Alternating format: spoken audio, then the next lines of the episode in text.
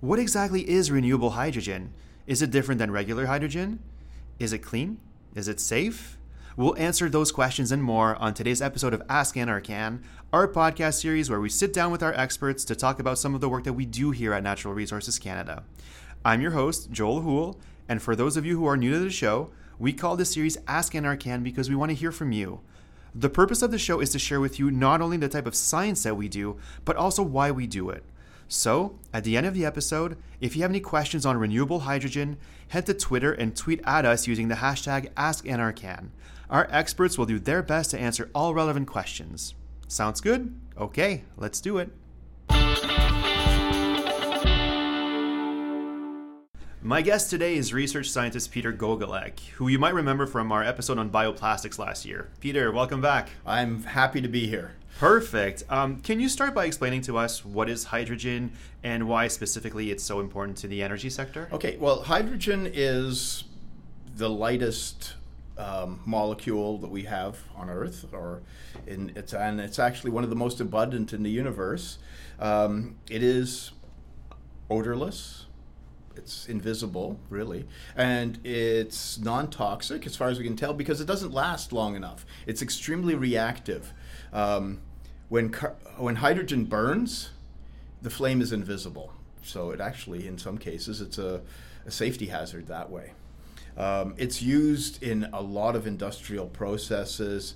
Um, it's a, an important component for producing fertilizer, which the worldwide agricultural industry requires. Um, it's used in metal production, food production, um, and in Canada, one of the places it's used um, a lot is in the upgrading of our oil sands resources. So, when I hear hydrogen, um, there seems to be a few negative uh, stigmas, I guess, or uh, surrounding hydrogen. Can you tell us a little bit more about Well, yes. Um, because of the extreme flammability of hydrogen, um, a lot of people remember the Hindenburg explosion. It was a Zeppelin. The Zeppelins, because hydrogen's very light, it was used to fill the balloons that carried these aircraft across the ocean and it caught fire and it was very it was captured on early film so it's very well known for that um, hydrogen is also associated with nuclear weapons the hydrogen bomb you know so the brand has got a little bit of a tarnish attached to that but hydrogen is a very important component of our industrial processes. It's used safely every day in very, very large volumes, and it is um, an important energy carrier that could be the key to our renewable, green, carbon free energy future. You touched on something interesting here about our, our, carbon energy future. I was always under the impression that the like the use of hydrogen in technology was clean, but apparently that's not always the case. Can you explain to us why that is? Sure. Um, exactly the same way as electricity is perceived as being clean, but if your electricity is generated using coal, there's an awful lot of carbon emissions, greenhouse gas emissions associated with that electricity. Um, in the same way, hydrogen is most commonly produced from what is called steam reforming. So it's a reaction of steam with natural gas, which is predominantly methane, to produce hydrogen and also carbon dioxide in very large amounts. It's actually a very intensive GHG emitter uh, in, in that sense. So it's not, if your hydrogen is produced from a fossil source, it's not clean. So, can renewable hydrogen help us lower our carbon footprints? Well, absolutely. And there, there are other ways of producing hydrogen. At the moment, because of various economic forces, steam reforming of natural gas is the most common way. The, um, there are very many other, pl- other ways of producing hydrogen using renewable energy. Electrolysis of water using renewable electricity is a great way of doing it. It, it actually has its own little ac- um, uh, tag phrase in, in English called power to gas, where the excesses of hydro or uh, wind or solar are used to, to uh, for the electrolysis of water to produce hydrogen. Uh, personally, I am working on projects that are looking at the gasification of various biosourced materials. Um, biosolids, which are the solids left over from treating wastewater, gasified, and the hydrogen refined from that.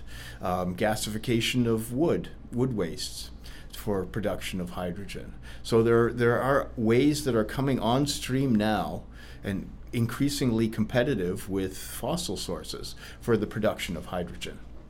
If we can go back to the energy sector, can you expand uh, or go into greater details as to like how hydrogen is used in I think specifically in the oil and gas sector, right? Is that correct? Sure. That that's one of the there are two places where um, hydrogen is manufactured and used. Um, one of them, and perhaps the largest, is for the fertilizer industry, where hydrogen is produced to make ammonia to make fertilizers. Um, the other one is, or nitrogen based fertilizers. The other place is for the upgrading of heavy oils, um, where you want to introduce hydrogen to get the carbon to hydrogen ratio to the level that's needed for the consumer products, for gasoline, for diesel fuel, uh, for kerosene, and, and so forth. So you need to produce hydrogen to react with those um, the, the, the, heavier crude oils, the, for example, the oil sands that we have in Alberta in great abundance, to produce the products that we need in our everyday lives. So, what does adding hydrogen to the heavy oil do? Okay, what it, what do, well, what you have in the heavy oil, and one of the reasons it's called heavy oil, is that it is heavy. It's got too much carbon compared to the hydrogen we want to and react that material with the hydrogen that we've produced renewably, hopefully, to get its the high, carbon to hydrogen ratio um, lower so that we have the what is what is a, known as a lighter product what it so that is that's able to be used in your automobile your diesel truck your home heating fuel. These are the places that we use the hydrocarbons predominantly. So, what do you think is the future of hydrogen, uh, basically from from an energy sector standpoint in the future? Are we looking at an increase in trying to obtain more hydrogen? Are we moving away from fossil fuels, so there's likely less hydrogen to be used, or? Well, hydrogen, hydrogen, I think has a great future. Um, I think it will be something that we will be seeing a lot more of.